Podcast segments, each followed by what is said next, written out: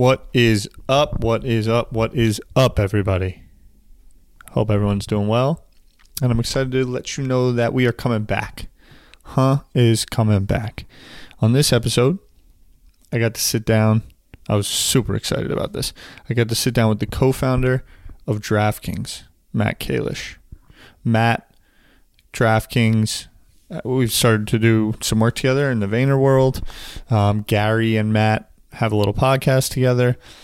They were filming in the office. I went in, hijacked some of his time, and had a fun conversation where I look to take things and, and what I hope that you'll kind of take away from our conversation um, is what it really takes to build a, a business and a company over a long period of time and how one individual or an individual and a couple friends can have an idea or a thought and build it into something that has real impact and purpose and, and relevance. And uh, because I, I'm I know myself, I know a lot of my friends, and I believe a lot of individuals in the 137 p.m. community have a lot of ideas and tools and resources with tech and iPhone now um, to be able to pull some of these things off. You know, access to capital, etc. Um, so yeah, uh, that that's what we touched on. Um, enjoy, and hit me on Twitter if you got any thoughts on who I should uh, interview next. This is 1:37 p.m. Stories of hustle and grind from the intersection of culture, style, music, and sports.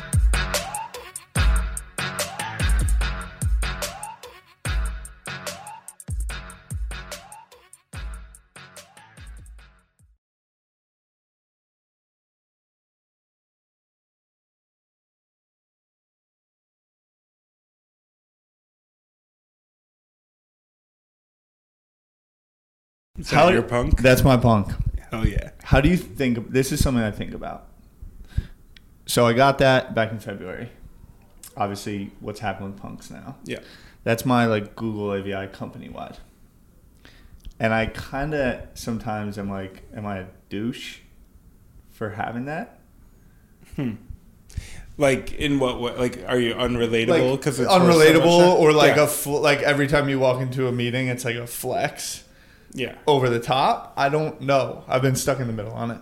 What would your thoughts be? I think if it you got it in Feb and then it ran up in value, that's not your fault. Yeah. It's not really a flex. But if you bought it for a half a million, like it's probably worth, Yep. then that's a little A bit more of a statement about like how much money you're flinging around. Yeah, and like, that's what, like I want it because I like it and I want it to represent me, but at the same time, I'm a little bit like yeah.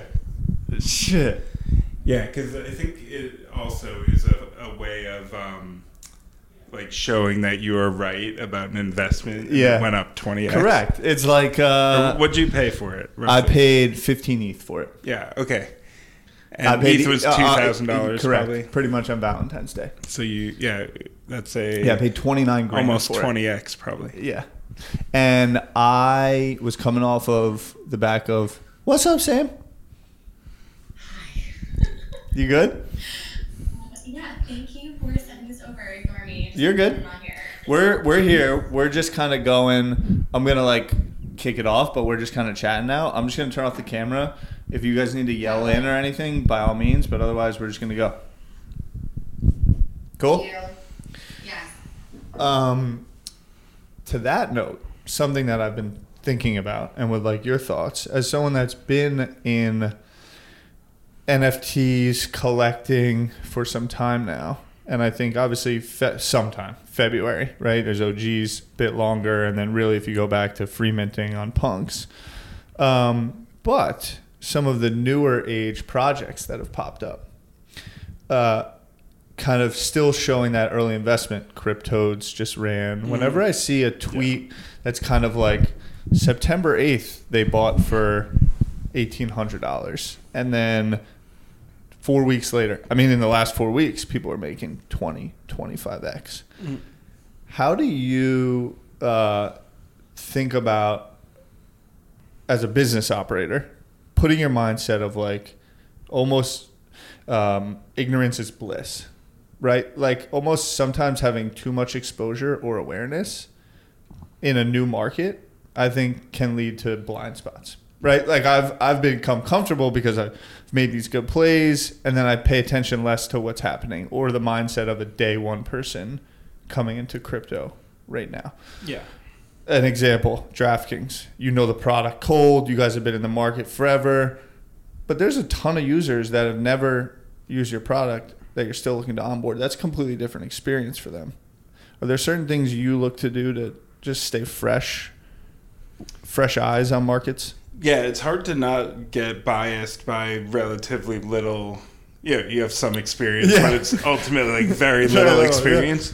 And you've seen like three things happen, and then you get this like generalized view. Like I, I had a few things pop up. Like um, I had this bias very strongly that you didn't want to buy floor anything. Yep. It was like the floor crypto punks all suck. Like, Yeah. do not touch them. Yep. You want to go up market. You know, instead of buying like three at the floor, buy one. Yeah. one. It's like the blue chip within blue chip. yeah, because that was back in maybe April. That was how the general consensus was. Yep. And now you fast forward six months, and that was actually really bad. Like the tactics there were Yeah. terrible. You could have got three floor for the one, and it would have been much more valuable. Yeah, you see like a big uh, kind of consolidation. The floors are running up. The the mid tier not as fast. Yeah. So maybe you have something in the mid tier that it doubled. Yeah. The floor's up 10x. You know, and yeah, that behavior just as the market became a little bit you know broader, more participation. You know, a little less niche. I think people were looking for that entry into projects, and, and the floor looked really appealing. Mm-hmm. Then you also saw these, uh, I think, entities jumping in and sweeping the floor. Yeah, buy yeah, like a yeah. hundred crypto punks at the floor. Yep. And you know, not just that project, but across the board, and just totally missed that. And Yeah. so, but I had this bias that really prevented me from maybe like being in more floor positions. Mm-hmm. Uh, another example was I had this thing in my head like new avatar projects just aren't going to work. Correct. There's never going to be another like yeah. amazing It's like one. done. There's no point in being involved in those. Yeah, and so I had this mentality like I'm gonna jump in and and like flip them over a day or 2 Mm-hmm. if I you know buy and then sell them within a few days. And so I did that with stuff like um, like SupDucks Yep. or Yep. um, you mentioned crypto toads. I probably fumbled the ball worse than any like to the tune of like seven figures on crypto toads just selling too early because I believed, like, I really believed that there was never going to be another like 10 ETH floor avatar project, Yeah. And that was just a, a total fail. So I think the bias can creep in and mess up maybe like what otherwise could be a, a broader strategy that's a little more diverse. Have you, in your years, obviously operating, building a business, are there certain things that you do to kind of check yourself on on biases? Yeah. I mean, there's a few things like as as you grow a company, you go from relatively like lower dollar decisions to bigger, more scaled up decisions that have more weight behind them. And you know, the size of DraftKings now is you know.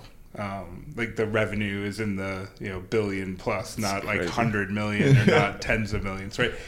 And you want to keep the culture, though. You want to keep the fundamentals of how people make decisions in the company, you know, strong. From a, it doesn't matter if it's one or millions of dollars. Like we should be approaching it the same. yeah. And I think a lot of that comes from, you know, myself and my partners being from a, a data analytics background and also from things like poker, you know, where you Mm-hmm. learn in poker, it's not, um, you kind of lose a lot of the, the emotion. It a lot becomes of less the, fun it, Yeah. as you get better, almost because you need to remove the "I just want it to be fun" aspect. Yeah, it's less, um, I mean, corporate America is very results oriented, but Yeah. in poker, you learn like evaluate the decisions you're making based on the data you have. Mm-hmm. It's incomplete information. Um, every single investment you make isn't going to work out perfectly. You might get unlucky, or you might play to some set of odds that it doesn't pan out. Mm-hmm.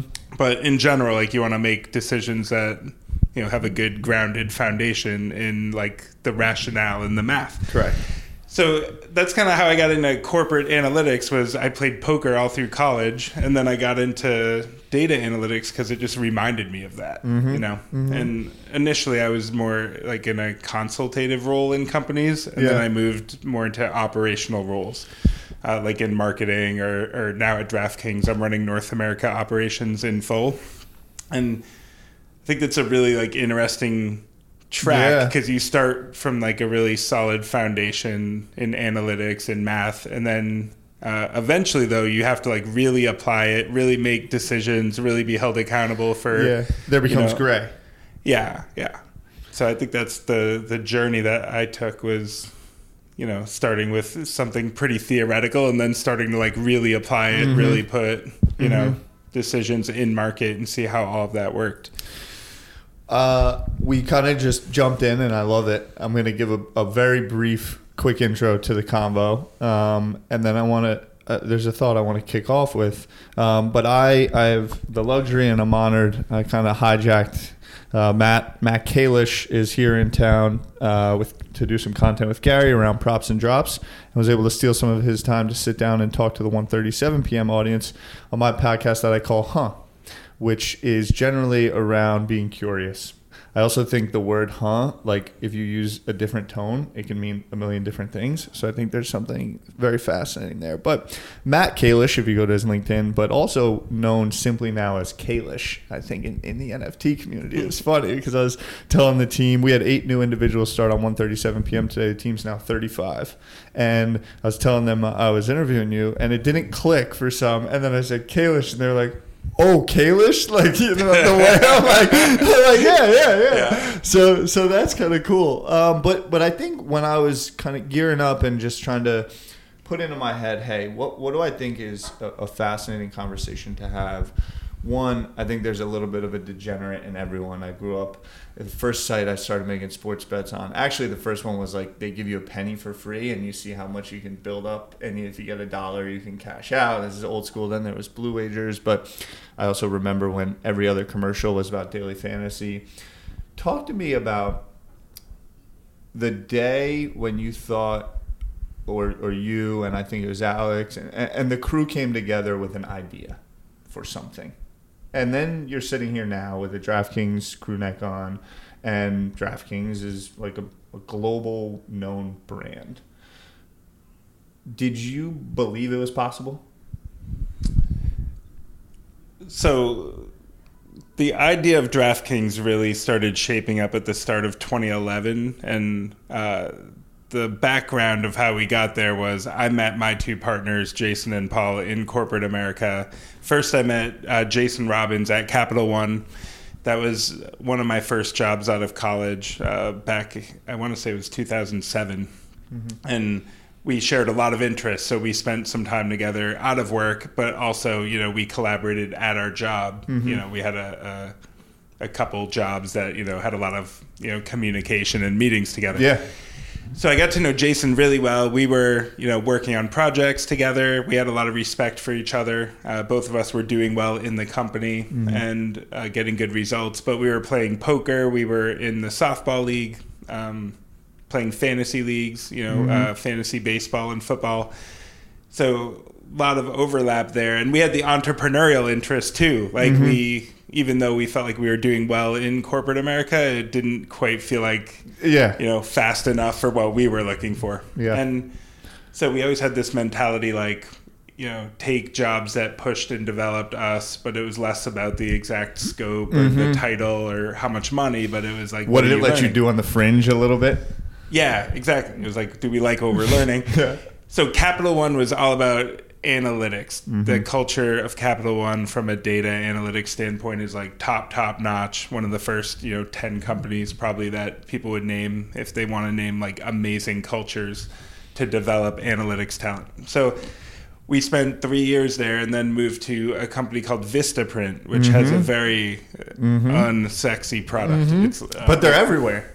Yes. Well, that's really the thing. We ran channels at Vistaprint from Mm-hmm. a uh, go to market standpoint that really developed that. Jason started their out of home uh, like TV, radio, Mm-hmm. um, uh, the ads on taxi cabs you see you know. Everywhere. he started all of those channels at Vistaprint and had like a large budget and got to like make those decisions and evaluate the investments and he got to learn that there and i learned crm i was running a, a segment of crm marketing at vistaprint and that's also where we met paul. Paul was running a lot of their analytics platform. Uh, that was like the underlying data and tech that, Yeah. that was being used.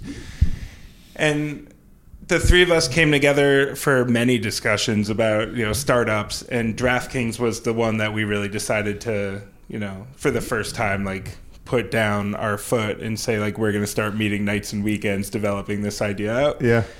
uh, it didn't take so long. I think all three of us were very inclined to want to like get going, and our ideas just weren't very good. Like there was once an idea to start like a franchise of a like a chicken restaurant.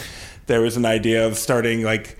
Um, Paul had this idea called Dealgator. That was an aggregator of daily deal sites. Nice, nice. If you remember when like Groupon and he's like, what if there was just one site you Yeah, could go to yeah. for all the daily deals?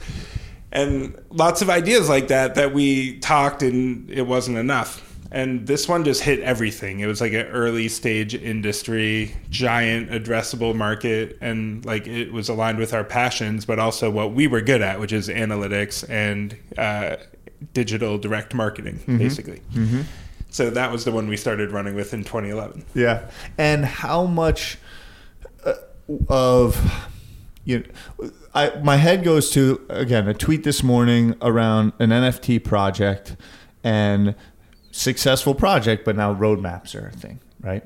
And uh, in the sport, kind of this almost like prospecting and investing in what might be. And when you first, when the crew was together and you were still in your jobs and you had this idea of, of DraftKings, you landed on the thing.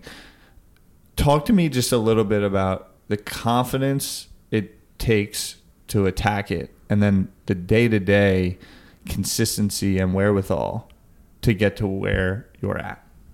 Just in terms of the utter blind in a room, we need to do this today and tomorrow and the next day, day over day. What did that take?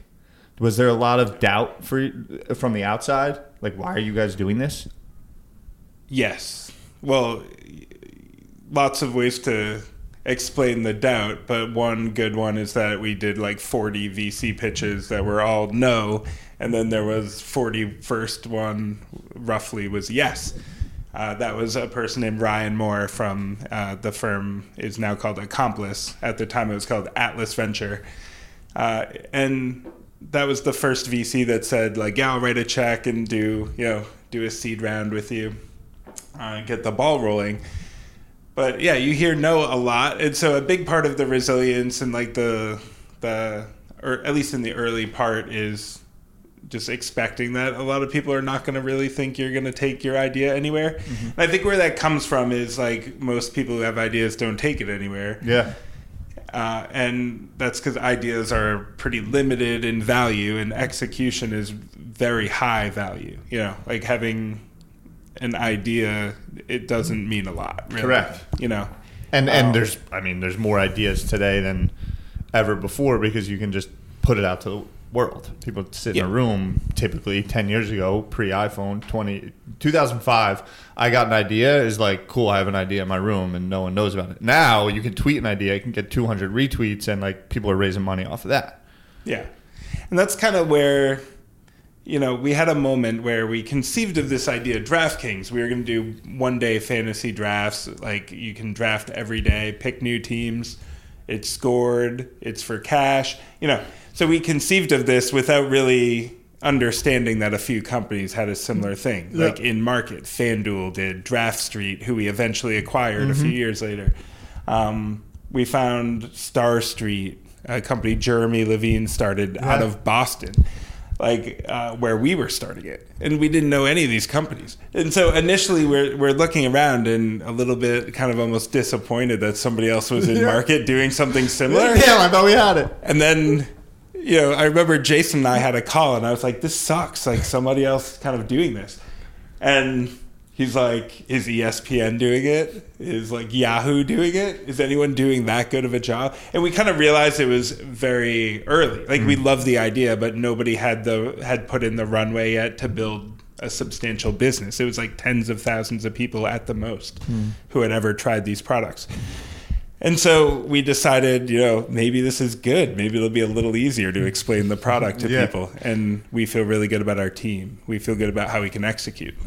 And so we started moving forward anyway. And, you know, within six months, six to eight months, we had a fundraising uh, kind of process well underway. And within a year of that time, we were in market with DraftKings in April of 2012. How important do you think it was?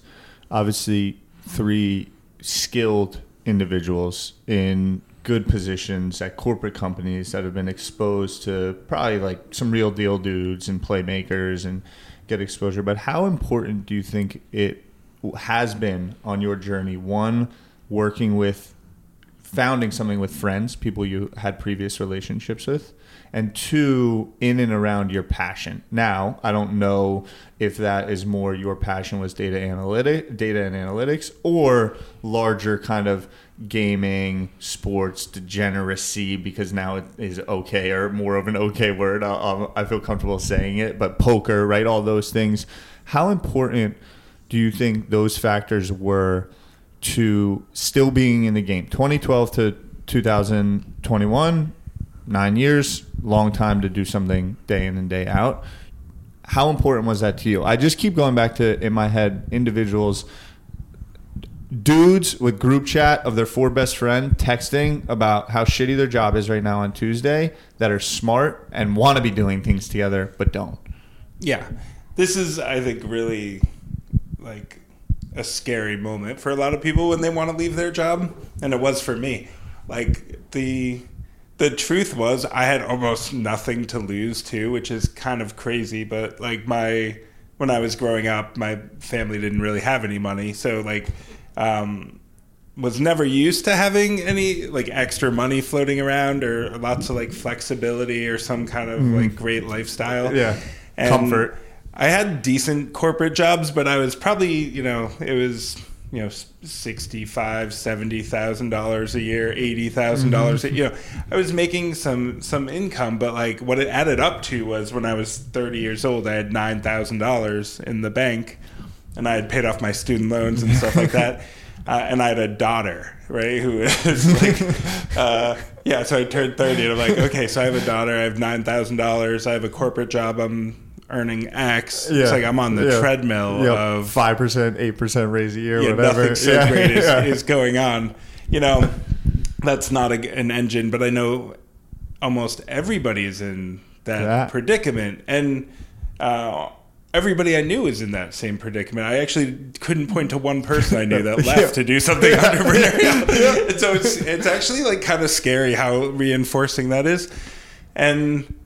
Uh, at the end of the day though like it takes that like moment of realizing i actually don't have anything to lose here. Like could i get another job similar to the one that i had at vistaprint in six months? Like yeah i could. Um, is it a big risk for me to take the $9000 i have and put it into draftkings as seed money like which is what we did? Like not really. It's a lot. It feels like a lot but is it really like you know and so that's kind of what we did. And jason and paul were the same. Like nobody was sitting on a giant stockpile of cash. Um, we put $25000 into the company seed money just to get us to the point of out fundraising you know with vcs and to develop the product a little bit. And it was like all $9000 i had. Jason put in like something similar. Yeah. you know it was like Yeah. we paul put in something similar.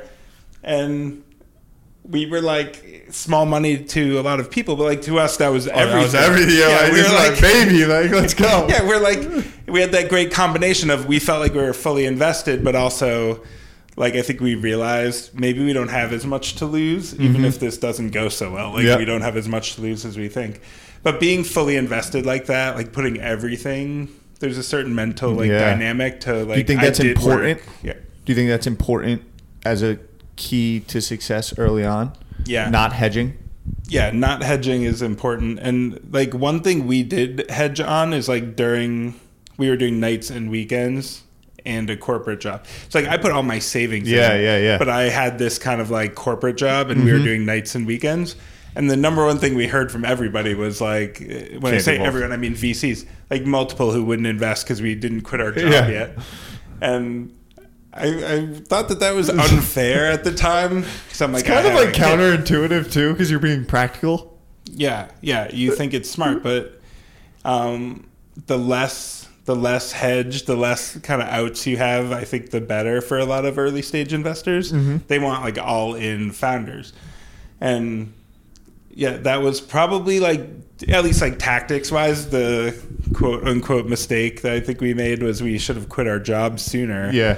Uh, and like once we backed our idea with our savings and our nights and weekends and so much time investment, we should have just, Just went fully, fully, all yeah. in. Yep. Yeah, and so that was the one tactical mistake that I think made our uh, kind of early days a little harder. Does nine years, 10 years, 2011 into market 2012, you know, it's I'm literally sitting in a room with an individual that put his $9,000 of savings to create what DraftKings is. Nine years, you know, later, innovating NFT platform, uh, just so much stuff happening. Nine years later, like gambling is becoming like mainstream, acceptable, actually part of cultural jargon. Not that it always wasn't, but like ESPN is literally does like spot on betting shows now. Does it feel different? And the reason I ask what I mean by does it feel different, do you does it still do you have a day one feeling still a bit? Or at what point did a little bit of success come in, understand what you've built and kind of like a re kind of put a hat on? What I'm trying to get to a little bit is this notion of success. And again, I've spent a lot of time near, in, and around Gary. And there's people that can come up with an idea, boom, all of a sudden they get a bunch of money in, 30 days in, and it's like they're the hottest thing in the world. You know, ha- does it still feel like the early days for y'all right now? What has that been like? And almost like, what's the relationship with time over those nine years? Yeah. Um, well, uh, there's a lot of really like special aspects to being a part of DraftKings that maybe aren't everyone's experience. For us, we always felt like we were part of an industry that had mainstream acceptance, but the policy was just like a little behind maybe like where US consumers are. Correct. You see that now like with the referendums on sports betting. It's like 70% yes. Yeah. Like please regulate and, and allow it. That was uh, Virginia did that. Uh, uh, Louisiana did that just in the last election. And so when people are asked, it's generally like a very popular thing. And same with fantasy. If you go back a few years, Yeah. there was a window of time when some people were questioning. They're like, "Is is this?" Yeah. You know, um, It was literally every commercial on every. yeah, yeah. And there was questions of like, what is this? Is it gambling? Is it like a skill game? Um, and among other things, I think what became very clear is that people feel like they should be able to play fantasy. They feel like they should be able to do sports betting. It's overwhelmingly popular with voters. Um, and there's like many countries. I mean, UK being one of the Oh, biggest If you follow. Premier League, it's like Australia, you know, some of the bigger uh, kind of gaming markets. Mm-hmm. You know, decades old markets in some cases. Like UK has been operating sports betting for decades. yeah, so windows in stadium. yeah, yeah. So you get the huge retail presence. Yeah, it was even pre the internet. You know, and it's so part of the culture. You know, and U.S. isn't so different, but the policy was a little behind, and there was a couple you know um, hurdles in the way. One being this law PASPA, which was the um, sort of law that prevented New Jersey from launching sports betting when they wanted to, and they took it all the way to the Supreme Court and won, basically saying like the federal government can't tell a state that they yeah, and regulate boom, that opened the, the floodgates. Yeah, exactly. And so the policy throughout the history of DraftKings has evolved a lot, and it's become much more liberal. And I think uh, that's very aligned with what Americans have wanted, I think, Mm-hmm. all along. But being a part of that tailwind has just pro, you know, Yeah, provided so much cool feeling. interesting scenarios as Yeah. an operator. You know, for years we were running fantasy. Then you know we hear this case is going into the Supreme Court, and next thing you know we're in you know Europe learning about sports betting Mm-hmm. platforms. And instead of me being a, a fantasy Yeah, sports operator, yeah. now I'm learning how to you know stand up a sports book with our team. Same thing with iGaming, you know, and now most recently, you know, with Marketplace, with the advent of uh, not advent, but like the kind of prominence of NFTs Yeah. in culture, like you know, we're really following this idea of an audience of what we call skin in the game sports fans. And wherever that attention is being sprayed, that's where we want to be, Mm-hmm. whether it's fantasy, sports betting, collectibles. You know, we serve a specific audience, and that's what DraftKings is really all about. Yeah. Because our interests change so much, that's really what keeps it interesting, I think, and what keeps it fresh. Has that sped up? Have you found that that change in interest for the you know average consumer is moving at a, a faster clip? Um, it feels fast in some ways, but not faster than you know our engineering. Yeah, yeah, yeah, yeah. Oh, for sure. Like, I mean, yeah, Yeah, we're. Yeah. I think because we that's our culture as a company. I mean, we are like a hawk. We're tracking Mm-hmm. Yeah. and understanding. And it's what's what- led to a lot of the success. And I would say, from a consumer, what's differentiated the brand, I, I, I think, is that ability, right? The average maybe person that's looking to bet on an NFL game, like whoever's taking the ticket minus one ten, what have you, right? Then you got same game parlays. You can do some things that maybe is like a level above just the person that wants to throw a five dollar bet on the game. But I think from a brand perspective, which is getting people top of the funnel, understanding the change in interest, the speed and interest is important. One of the reasons I'm going down, I think, this path in conversation with you again, Bored Ape as an IP.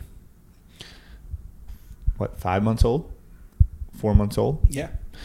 And then you think about the success, Guy Oseary today, Madonna, these names thrown around, reinventing Hollywood, right? Like uh, the, the there will be it's it's written blockbuster movies, multi-million dollar, you know, toys and all that. And I I worry at times about individuals that are passionate that see Bored Ape and say, I'm going to create it and think that can be the norm. Or I almost see some danger in reaching that level five months in, knowing that cool. What's what's it take to go the nine years, the twenty years, the fifty years? And was there certain moments where you had to step back or when i'm thinking about 137 p.m i want a gradual sustainable growth that you can you know feel along the way i feel like sometimes you go to the mountaintop in two seconds you look around what else is there for people that are looking to get into building ip through blockchain is there anything you would talk about in your early days uh, just getting off the ground Yeah. Like does that make sense how i kind of wrap that up Yeah, I think the there's a big question that almost everybody I think has the same bias, which is to think like sort of big but not too too big, mm-hmm. where it seems like you have to be Google. to- Yeah. you know, you have to invent Google search or something. to be like the guy like Yeah. what was crazy with DraftKings like was I was actually like the person who was probably in the middling, as is you know I think Paul somewhat somewhere in the middle on the video. So I was sort of like, this is going to be a great business, good, solid, like you know, people like fantasy sports. This will be awesome in the early days. Jason is like, we're gonna build like ESPN. And then Paul's in the middle. He's like, I want to build a very scalable system, Yeah, like a, a system that like we'll We see how it's going. Yeah. if it's going well, I want it to be like an accordion. But like if it's not, then you know, yeah yeah yeah like be ready for scale. correct And where we were lucky was having somebody like Jason, who's like a, basically like Elon Musk type person. Like, um, not to overly characterize like um, every, I think elite tech Yeah, CEO yeah, is yeah, pretty, yeah. pretty uh, unique personality wise. Fair. But he's like on this caliber, right? He has a crazy vision, thinks very large. He like makes aggressive plays that make sense, you know. Not just like chaos and, and throwing wild darts everywhere, but Yeah. like very calculated, very thoughtful, Yeah. but like big. At first, you're like, "What?" and then you lift under the hood, and you're like, "Understood." Yeah. Yeah. And so it's, you're talking about 137. And if somebody's like, okay, but like, how do we be CBS in 2038 or whatever? You know, Yeah. it's like that kind of thing. Yeah, yeah. How do we be bigger than any media company? like whole, and so when you have that, though, also like steering the ship and, and the rudder, it changes a lot. I think Mm-hmm. culturally, like you, you build for scale, you invest, you know, in the organization, you invest in the best talent. Mm-hmm. Um, not looking for a quick out. And so when you're building something that you think will be there in 20, 30, 40 years, not something you're looking to flip to, you know, a private equity company, it's very different how you execute. Let's switch it to uh, collectibles and Web three and NFTs. Uh, growing up, did you were you surrounded by much of a culture of collecting? Did you have certain things that you liked physically? Yeah. So back, I, I was, you know, the the adolescence age during the sort of junk wax era of sports cards, early like 92, 93, whatever, when they were printing 10 million of every single card. Yeah. Yep. So every single one of my friends had, you know, Yeah, all every- of the cards. Basically. exactly. it's like Playdate. Look at my cards. You're Yeah. like Playdate, the same fucking shit. Yeah, and like I was saying, I never had a lot of a lot of money, but also like the collecting of cards wasn't necessarily like that expensive. You could Mm-hmm. Yeah. buy packs of cards for a dollar, Yeah. whatever. And so that was the era that I started collecting, you know, sports cards, and everybody I knew was doing it. So it be it always felt very mainstream Mm-hmm. to me, you know. Um, everybody had all the cards. People had a favorite player. Like I was collecting Barkley. I had friends who were collecting like Jordans that probably did way better than my Mm-hmm. Yeah. um, Although my they probably got ruined by now. Yeah. yeah, I got wrecked compared to the Jordans and whatever. I had a friend who was collecting like Ken Griffey junior Mm-hmm. everything Ken Griffey Jr.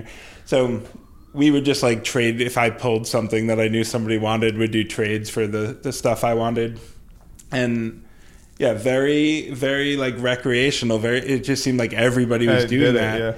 Um, and then, yeah, as I got into college, I just became much more into poker. So, Mm-hmm. like, I almost pivoted to the point of like attention goes where it goes. Yeah. Poker went absolutely ham in like 2003 Crazy. uh, to the point of like 40, 50, 60 million Americans playing poker. it was like Unbelievable. through the roof. And Where? What year Yeah. did Moneymaker win? that was in 03. That was like boom, and then there was the run. Yeah. Yeah. And what was funny about that was I purely by luck I got into poker two years before two or three years before that because of this movie called Rounders, mm-hmm. which was the Matt Damon, Edward Norton, whatever movie about poker. And it was about like it, the movie is horrendous now. Like if you mm. watch it, it's not authentic. Yeah. Like people would just ridicule it with modern poker. But Got you. at the time, it was like people didn't understand that there was people playing poker trying to actually win money. Yeah. and they were able to like build a lifestyle around that and whatever. And that was something I thought was cool. I'm like, oh, I can make money playing poker. And I was at college, like just going off to college. And so I had that time too. I could just sit in my, my Uh, dorm yeah. room and learn. And so instead of like going out every single night, I was like playing poker, and I was like meeting friends from from the internet who were like teaching me things, and then Mm-hmm. We were talking about hands, and it was probably like half of what I was doing in college. Honestly, Yeah, was like learning sense. poker, and then with the moneymaker boom, then it became like I know what I'm doing. Plus, it's very mainstream, and I really like this. Yeah. So that kind of all replaced a little bit of the in the short term the Totally. collectibles, and my path was sort of like poker, then into fantasy and into DraftKings, and that was like a really coherent like Yeah. path. Yeah. And now it's kind of funny coming full circle back around. Back around. Yeah. It's um. How about family wise, outside of sports? Because I, I, I my mother tchotchkes. like the the the culture in and around like stuff, like just tchotchke stuff. Like if you look at the desks here at Vayner, there's just some may say shit everywhere, but there's just stuff. And I think as as what I've I think found is a lot of people unconsciously have collected stuff their whole life. And even you when you just said about playing poker, meeting people online, there's these things that we get into or passions it's a total tangent and I do this, but like the things that you're good at, I think a lot of times you don't realize you're good at. And it takes uh, outside forces to be like, no, no, no, you're good at it. Like before NFTs, I used to find, I used to love finding graphic designers on Instagram that had like a thousand followers and being like, you're really good. And they don't think they're that good. They're like, Yeah. "Oh, what do you mean? I do this shit in my spare time. It's like a throwaway thing that people make fun of me about. You being able to connect with and actually legitimately become friends with people on the internet over poker in 2003, whether you know it or not, is probably a skill that's given you a lot to date. Um, I guess to where I was going is just like I think the NFT collectible culture is going to smash in a way that most people think about cards. Most people try to put some trading investment moniker to it, but like people are buying shit just because they like it more times than not. I mean, sneakers, handbags, Yeah. rings, jewelry. It all will flow into digital collectibles. Yeah, the way I think about it is very similar. It's you're this, you know, you show up, you're a person, and everything around you is your identity. Yeah. And what you collect, what kind of art you think is cool, how you like design your house, even, you know? Or don't, or even don't. How you don't design your house is an indication on. Yeah, yeah. The type of friends that you're around, the um, hobbies. You know, are you playing golf or are you playing chess or are you like whatever? You know, um, everything kind of represents these parts of your identity, and collectibles are like top top way that people I think express what is important to them or what they like. And with NFT, with the like really strong sense of communities around projects as well, like more than ever, has has really created that dynamic. Because you might like, hey, I'm I like the cool cats community or yeah. something because they're like Yeah. kind of Oh, they are we're super cool, by the way. I Scrappy, they're cool love- as I fuck. Yeah, or or you like the uh, the 0N1 Force, Uh-huh. or you like you know VeeFriends, or whatever. Like people are coalescing into these discords and, and on social around communities around projects that they're like all a part of, and like I think the combination of like people are always doing that with art with collectibles but now with the ability to also have the community around it and the engagement and you're meeting friends um, I have like a Telegram group with 20, uh, it's like 62 CryptoPunk owners, and I probably spend like an hour a day just chatting with them in there, you know? Mm-hmm. It's just like a, a very new, very interesting way I think that people are expressing themselves. I think collectibles is really like the, think of it like a collectible is really the end state here. It's not like flipping things. Yeah, yeah, you yeah. know? Do you something that has been hot to trot on my mind, and it because you just said, you know, President of North America DraftKings spends X amount of hours in the Telegram group, having conversations with people in a day. Productivity, insights, right? Again, now team of 35 based on editorial. And I think that individuals, especially work from home now, you know, we're programmed and we can be hard on ourselves of like, what is a productive day? What are insights? How should hmm. people be spending their time? How do you think about that for yourself? Because, well, again, have been able to spend a lot of time with Gary. You know, one thing he always is a proponent of, of like, you, you got to know yourself and, and, you know, be able to judge yourself. Don't let other people, you know, do that. Like, how do you judge your own productivity? Because I find that very productive, right? But there might be others, and especially you, myself, maybe have a little bit more of a luxury of like not having a middle manager that's micromanaging the shit out of us. Um, how do you? What's your process for that?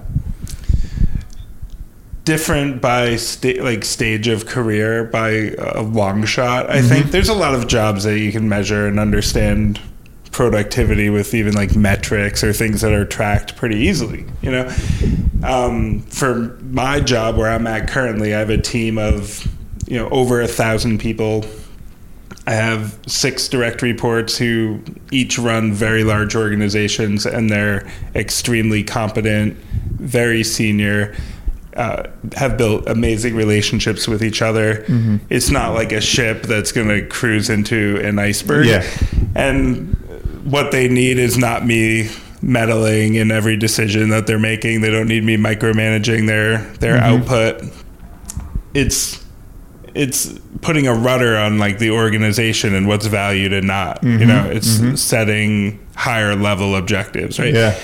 And like what I've found is like what it's almost like confusing sometimes like what is productivity when you're not measuring it in the short term? Like what did I get done today or this Yeah. week? But you're measuring it more in the context of does our company have an exciting roadmap for 10 or 20 years? Do we feel like we're in a really great position to like attract and retain the attention of tens of millions of, of you know what we call skin in the game sports fans over a decades long horizon and like what are like the chess moves or the deals or the agreements or the projects you need to be doing now or thinking about and evaluating now that will make sure that you're always you know you win some battles Yeah, you lose yeah, some yeah, but like yeah. you're always kind of in the at least having the battles and being in the battles and on the field. yeah, and sometimes it's even just how do we get more competitive in this area? You know, Mm-hmm. it's like, hey, we're not all the way where we want to be. How do we get more competitive in that area? Yeah. So, just putting a general rudder on the operation is so much, so much of like what's happening now. And I also spend more time than ever customer facing now. Yeah, yeah. You know, like um, there's probably four or five year stretch where I was pretty heads down Mm-hmm. and spent relatively little time in the community. It was Yeah. like the early days. Yeah, I did. yeah, yeah. Then in the middle, we were scaling like crazy. You know, building a sports book when I was like heads down, In internal, building like teams that didn't exist. And now it's almost like I feel really great about our leaders. I feel really great about our organization, and uh, people like know what they're doing very, very well. And being out in the community with players, you know, that's been something that I found tremendous value in. It gets you a, a pulse on where are we at. Yeah. I want to wrap it up with one final thing. I'm going to go back to when you mentioned, I believe it was Paul, that the two of you were really rapping on the positions you found yourselves in in your early stage of your career. And you said something very distinct. You said, what, what were you, what maybe challenges, but what you said is what what do you get to learn from the position? You liked being in a position where cool, you're working, you're getting a paycheck, but you're learning stuff and you feel like you're adding tools to your tool shed.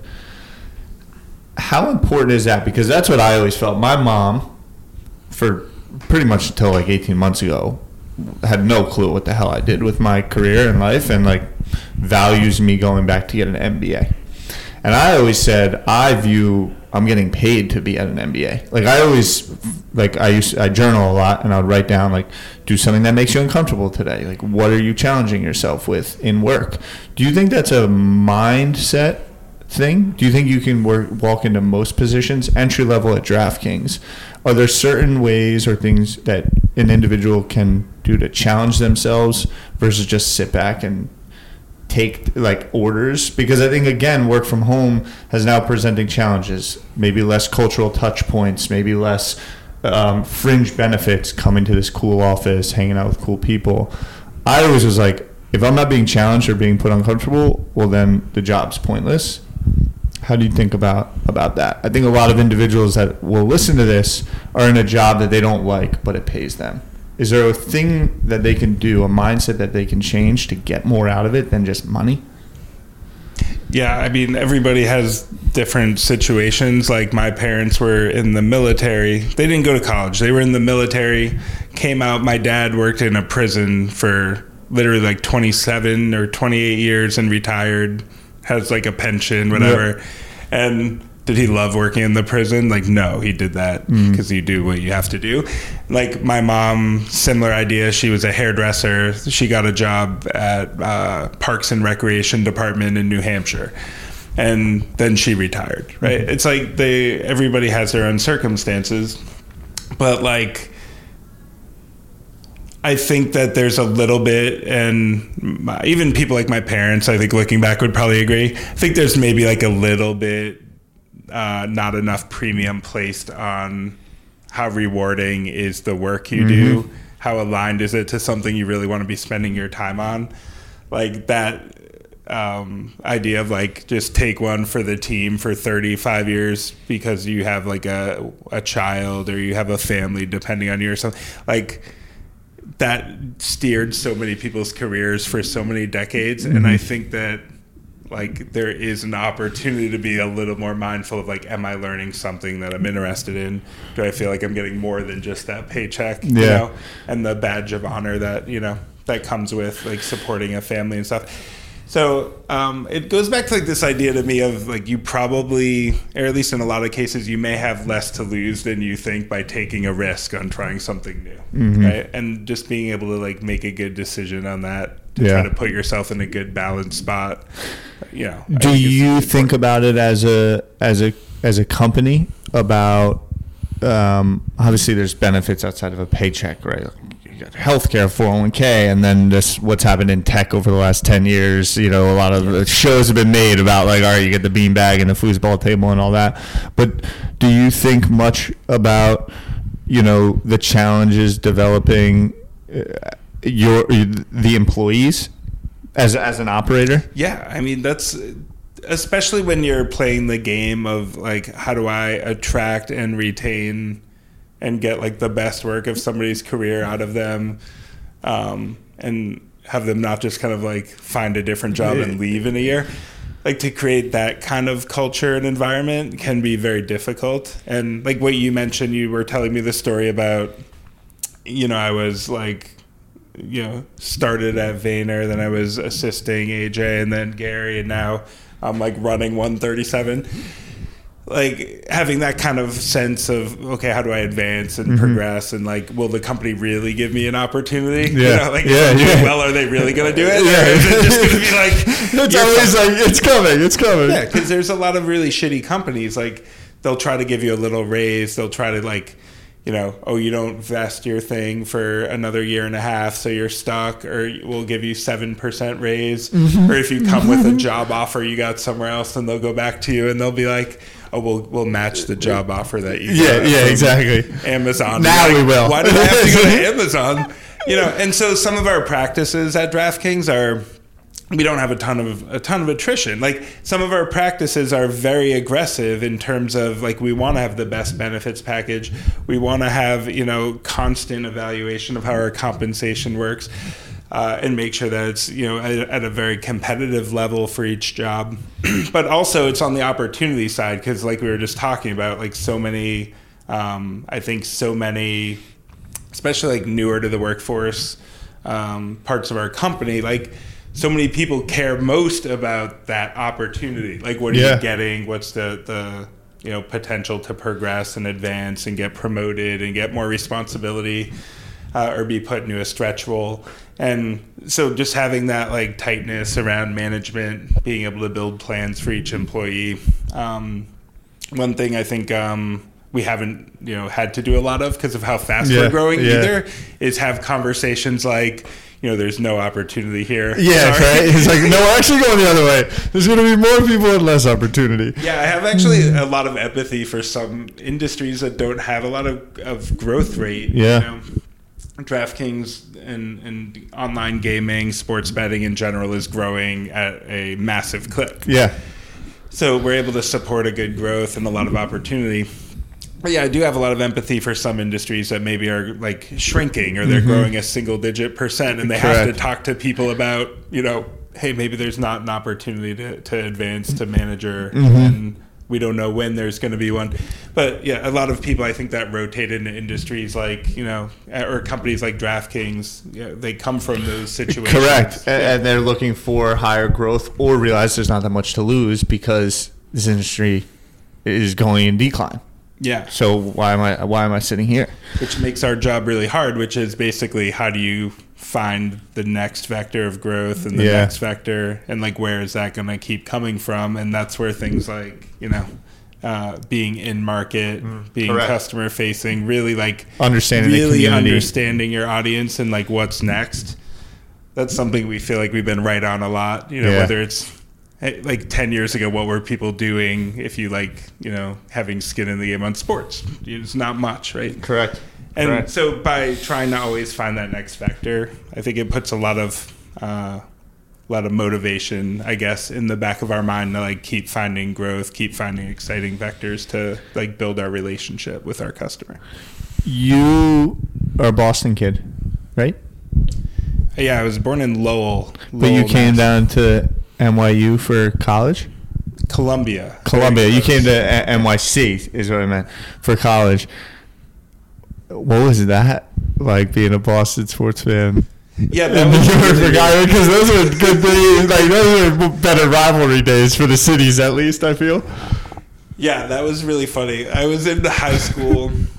Um, so I started running track when I was it was spring of freshman year, and I was good at distance running, which I didn't even realize. But I did football and I did winter track, but I had like the wrong distance. I was, I was running mid distance, and so I was just okay. And then outdoor, I ran the mile, and I think I ran with like no training. I ran like a 450, 451 mile Jesus, like the first time I did it. That's and my coach is like, "You're doing this now." Yeah. And then going into like sophomore year, I got ninth in New Hampshire in cross country, and then I was like one of the best distance runners in New Hampshire. Yep. And I'd never even heard of any of these colleges. Yeah. My parents didn't go to college. And I didn't even know people really who had, like, for the most part, because my dad worked in a prison. I was meeting his friends who worked in a prison that didn't, they were like Yeah. from the military. Correct. Or they were cops. You weren't getting asked like where that are you going to school next year much. nobody yeah nobody was telling me about this stuff and like the people from my high school even they were going to like university of new hampshire or whatever like like a lot of local colleges so those are the ones i knew Mm-hmm. Yeah, most yeah. about and so anyway what happened was i was getting calls from recruiters uh, for track and that's how i learned about first i heard about brown and then columbia and then i i started to like do more research and figured out what all these like what's ivy league Yeah, schools and stuff- exactly. What's going on here? and I said, "Okay, I see what's going on. I want to go to this school." And I had um I had one kid who was from like a I sort of knew him from running who went to Columbia and when I went on a visit he was like showing me around and I thought the coach was nice. So I ended up in New York, which is like the only time I was ever not around Boston. Boston, yeah. and yeah, I went here for four years, and this was in 2000 through 2004. So I remember like some of the sickest moments were like the Red Sox blowing it and Yeah. with Pedro Martinez like Oh. blowing the game in the uh, was it ALCS Yep. in t- uh, 2003, and then 2004 after I was out of college, then. It was like that was the year that they finally, you know, Yeah, did broke comeback and won. Fucking, I was at that Yeah. game. So I was Grand just- Slam was that Damon? Out Yeah, Johnny right? Damon. It was like early, right? Yeah, it was Second inning early. Yeah, second inning. They load the bases. Boom. Yeah, and so we just totally wrecked them. And that was like David Ortiz and everything were just top, top, you know, peak of their career. Yeah. But I went through all four years of college without anything good happening. And then he left. yeah, I guess we had the Patriots. The Patriots like uh, Yeah. had the But you, you, you gradually, I would imagine, wore the Red Sox hat less as as Yeah. the, the career progressed. But then, uh, yeah, we've pretty much fallen out of favor in, here Yeah. in New York in most things funny. sports. and now like I'm paying attention. I don't want to say I'm like a fair weather Boston Red Sox fan, but I think there was just such a Oh, heightened. it was people like cared so much back in the early was 2000s. everything. It was ev- it was yeah, once you we won in like 2004, 07, I think it was like 2013. Mm-hmm. Yeah, one, the second that ball went over, and, well, game four in the series because we were up three, we were winning. Yeah. The Yankees were winning in game four. yeah. Was remember that did we Mariano? Roberts- Mariano didn't come in, I don't think, in game four. But I'm pretty sure he blew the save. So what happened? That was when Dave Roberts pinch hit, stole second, and then Bill Mueller hit the single. The And then- second that happened, Yeah, it's never been the that same. That was like the craziest. I remember watching this game at my house, and I'm, I was like, "This would be pretty cool if, Yeah. if you know." They well, then it just kept happening. It kept going. It kept going. It kept going. Yeah. It kept going. Yeah, and then it's game seven. and you were up like six nothing in the second inning. Yeah, and I remember this was the year too where not to like go back in the history books, but they traded Nomar Garciaparra for all these these dudes. They had um, uh, Dave Roberts came in. I think didn't they get the Twins first baseman who was like an all star and then he wasn't even starting. I'm trying to remember. Um, I'm trying to think of his name. And so anyway, we had all these dudes that were just like, who are these people that Yeah. we lost our best player or like And one of our Nomar was the best players. guy. Yeah, and we had like Pedro, we had Ortiz, but Nomar was like the guy in Yeah. Boston. And yeah, and then somehow that turns out to be a good trade. And, like, yeah, it was so. yeah, there's something about Dave Roberts specifically, like stealing the base and then like scoring, and his relationship to that trade that just made me feel like we were good at chess. It was happening. Yeah, That was the first actually because I went to that game seven. The Motorola flip phone with like the three colors on the front by the camera was the hottest phone ever. My dad's buddy had it, and we lost. And I think my dad. I was so if that was oh, was that 04 You're saying 04, 05? I was born in ninety one, so I was thirteen or fourteen. My dad told me because of the sheer sadness that he was going to get me my first cell phone that night because as that was about as devastating as it got for a Yankees fan. Um, we're gonna wrap up. You're gonna go do this podcast. Final thing, and it can be a very succinct thought. In a couple words, key diff like what do you believe has allowed for this, the business success you've had to date? generally like not being afraid to give up um like to get somebody and give something up to get somebody involved in the company that we wanted like at every turn if it's you know raising money getting an interesting investor in or you know hiring somebody in you know and taking on whatever that compensation is and whatever the equity is and whatever like building a team and like a, a group around us that um, that reflected that we were thinking long term and that reflected like we weren't afraid to give up some of our you know upside. We weren't protecting every share you know? We were like let's get people involved who can build a really big company. Yeah. i think that's uh it once a lot of new like uh, entrepreneurs I I've talked to like have that challenge like oh I don't know if I really want to give up this much of the company this early or like I don't know if Mm-hmm. Because know, what if we become. DraftKings? What if we become Google and then I gave up that four percent? Yeah, it's the meant like having one 100% of of twenty nothing, billion yeah. dollars is better than having like eighty percent of something pretty small, you know. And so I think that's like probably the number one thing is just that really aggressive posture on like get good people involved Yeah. and like if somebody's willing to help you. We did the first league deal like MLB in 2013. We did a, a agreement with Major League Baseball in fantasy Yeah.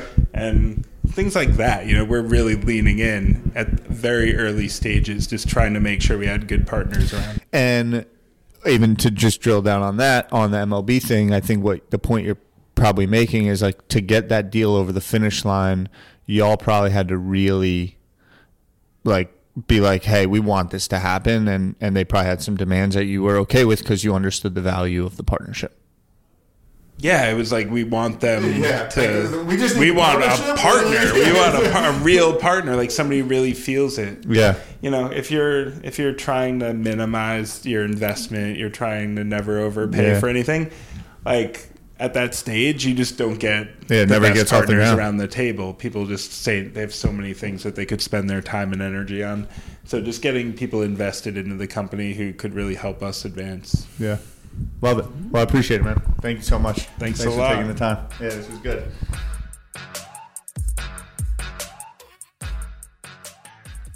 Well, if you listen this far, thank you. I appreciate you. That was fun. You can find Matt, also known as Kalish, on Twitter. I believe at Matt Kalish, Instagram at Kalish. His OpenSea account is fun to check out. He's Kalish there. But if you listen this far, again, I appreciate you. Check out 137 p.m. Discord. Holler at me on Twitter. And I look forward to having some more conversations. We have another recording coming up this week. We're going to start pumping these out once a week. Looking forward to it. Talk soon. Peace.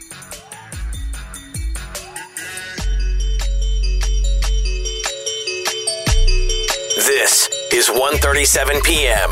Own your future. Start this minute. 1:37 p.m. is a Gallery Media Group original production.